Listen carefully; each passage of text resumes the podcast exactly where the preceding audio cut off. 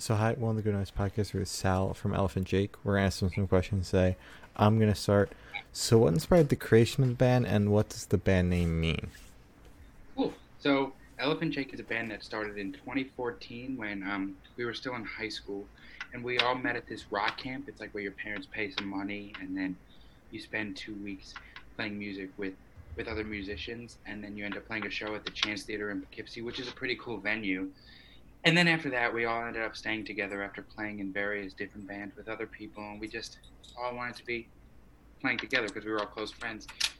Um, as for the name, our guitar player Colin, he his parents have a huge unfinished basement with like a lot of concrete on the walls and stuff, and we were always allowed to just paint on the walls when we were younger.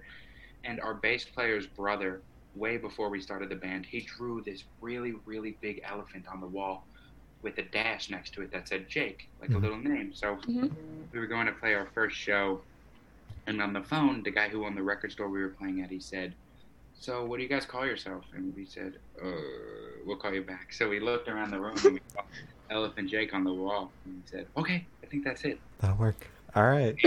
That's so cool. Okay, is the elephant still there? Yes. Oh my god, Let's that's go. that's sick. Yeah, that's good. Good thing you guys didn't like paint over that because I'd be like really sad. So It's been there Good to for years and years. I we most certainly, I most certainly have to show both of you maybe during this. Mhm. sick. All right. Uh, so congrats on your EP, looking good, feeling good. How do you feel about the response to it so far? I think the response has been really good. Our last release was in, in 2018 with our second full length, Hey Dude, Thanks for Coming. And that was a lot of fun. And I think the reception has been really good because this was a four song EP. And I've kind of noticed that I think four songs is an easily digestible amount of songs. You know, sometimes you can pull out a, put out a full length and a lot of songs might get, you know, kind of left behind. But we thought that maybe four songs would be the perfect amount. And and we, we, we think the reception has been pretty good. Um, we were able to do we were actually weren't able to do any tours in support of it because of um, coronavirus and stuff. And we want to make sure everyone's healthy and everything's safe before we can play. But we did do a tour in January, about six months before we released the EP, where we did play a couple of songs from the record, and we thought that the that the EP, at least those songs were pretty well received, and we're pretty happy with the response that we've gotten so far. All right. That's great. good I'm hear. so happy to hear that. Yeah. Um, so speaking of that EP, can you tell me a little bit about your writing process for that? Of course. So, since we started the band, we've all lived in different places. We started in high school and we lived about an hour away from each other, all of us. Then, when we went to college, we all lived in different cities. I was on Long Island, our drummer was in Boston, and our other guitar player and bass player, they were in Binghamton, New York. So, kind of since the band's conception, we've been one of us, Colin or myself, we would write a song in full, like on an acoustic, and send it to the group chat and then the other guys would they would write their parts and then we'd all come together and and try and work out the song and flesh it out and everyone has as much as they have completed. And it's it's it's pretty much always been like that where you know myself or Colin will write a song send it in the group chat and the other guys make parts. So sometimes it can be a collaborative effort where in the studio we'll say oh maybe for the bridge. For example the song at the time I brought you soup the bridge is a really long instrumental atmospheric section and we all kind of work together and put that together but mostly it's myself or colin writing a song on an acoustic guitar and the other guys writing some parts to it and then we come together and it either changes stays the same or becomes a totally different song you know Okay. Mhm. All right. Sick. So where was your headspace while creating that EP then? hmm my headspace you see i can only i can only speak to writing my half of the songs for example one of the songs the time i brought you soup i wrote maybe four or five years ago with an old folk band that i had folk punk project that i had and we had that song and then we kind of adapted that to elephant jake so you know back then it was about a time where i was i, I an old partner of mine when i was in high school she was pretty sick and I didn't have a car because I was, you know, like 16 and really young and didn't have a license yet. So I wa- walked like four miles to her house with, with a cup of soup, But- but she was out cold sleeping. So she, oh, she eventually got it, but she eventually got it. I gave it to her sister and then she gave it to her. But, you know, a lot, my headspace during that time when I wrote that song at least was very, you know, very a mix of anxiety and excitement and you know just ready just always ready you know when you're you're 16 years old just oh i want to want to do the next thing want to do the next thing always jumping kind of like a puppy and for the other song that i wrote on the ep shipment only knifing. Um, that's like a call of duty reference my friend one night came over. Oh oh let's play on shipment map. Only use knives. Let's do shipment only knifing. You must have said it 500 times. But mm-hmm. the title has nothing to do with the song, but my father would always tell me, you know, if I was upset or depressed about anything, nervous about anything coming up a test or something going on with a relationship or something going on with my family, he he would always encourage me and tell me that I had that I had things pretty pretty good and that I had family and friends who really loved and cared about me and that I would be, you know, that I would be okay. And he would always say, come on, who's got it better than you? So that's why in that song, the hook of that song is just us saying that over and over again. And I guess with that headspace, it's kind of, I mean, the headspace for that song was same thing, a little bit of anxiety, but knowing that things would be okay. I think every song is different, but I think a lot of anxiety for both of the songs at least. Some positive, excited for the next thing, some negative, nervous about the next thing. But I think anxiety really um, encapsulates a lot of the of the songs that I write, especially for Elephant Jake. Okay. Mm-hmm. Would you say that? Ang- I know you didn't write the other songs, but you, would you say anxiety is like a theme of the EP overall? Um. Yeah, I actually really would say so. I, I noticed some lyrics on on Colin songs that I find. Um, I don't know if he feels that way, but if I wrote those lyrics, I know that I, I would feel a little bit anxious. You know, he has a couple lyrics about how he how he's working so much and can't and can't really hear himself think. You know, one of the lines, um, uh, "I'll wait tables on the weekends and do forty out the forty hours at the factory, and then I can't hear a word that I'm singing." You know, things like that. He's always, I guess, always feeling bogged down by whatever's happening. I can't, of course, I can't speak to his experiences, but I know that I, I would say that anxiety probably is a major theme of the EP. Mm-hmm. Uh, so, what band or artist influences do you think you can hear the most on the EP? Um, definitely throughout our entire discography, I'd say bands like like Modern Baseball or, um, you know, I'm trying to think of what else. We all have different musical tastes, so I think we all take different things from different places. Um, Modern Baseball definitely a big one for us, and uh, I don't know, our drummer Andrew really likes heavy stuff. Like in the bridge of our song "Shipment Only Knifing," he has a really weird rhythm going on because he he really likes to go places.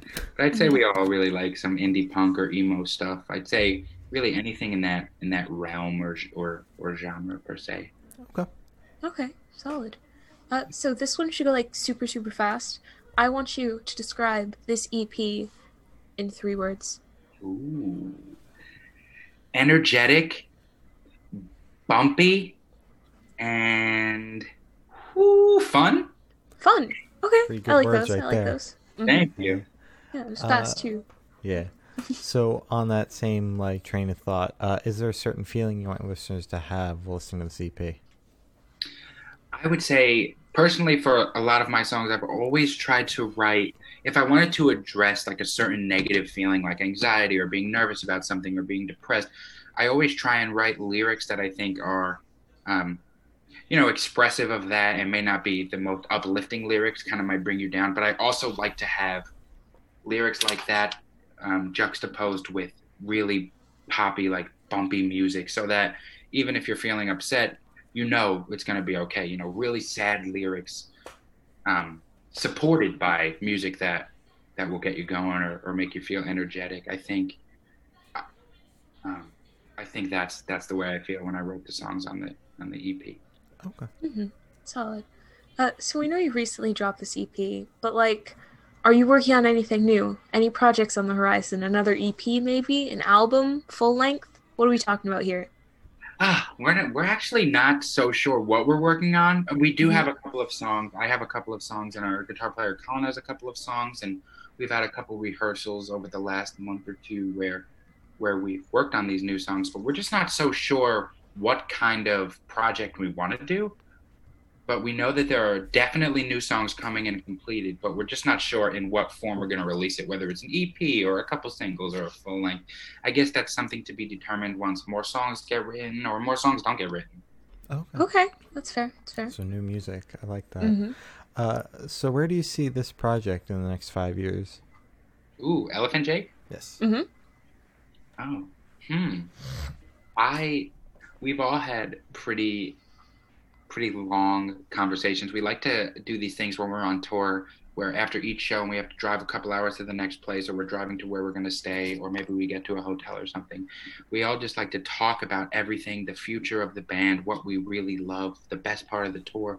And we call them tour talks. I guess we we would call them tour talks with a little with a little trademark sign next to it or something like that mm-hmm. but we all four of us really agree that you know no matter what we really really care about the band and don't want to don't want to stop no matter what. I would say that there is definitely a goal to reach as many people as possible and to help as many people as possible whether it's musically or lyrically or just being there for people you know you know slide into the messages and need someone to talk to. Definitely not like that but i mean like slide into the messages if somebody needs a friend or someone to talk to they can always reach out to us. So you say where do i see the band in the next five years the response that i can give you is definitely still operating and definitely still trying to positively affect as many people as possible.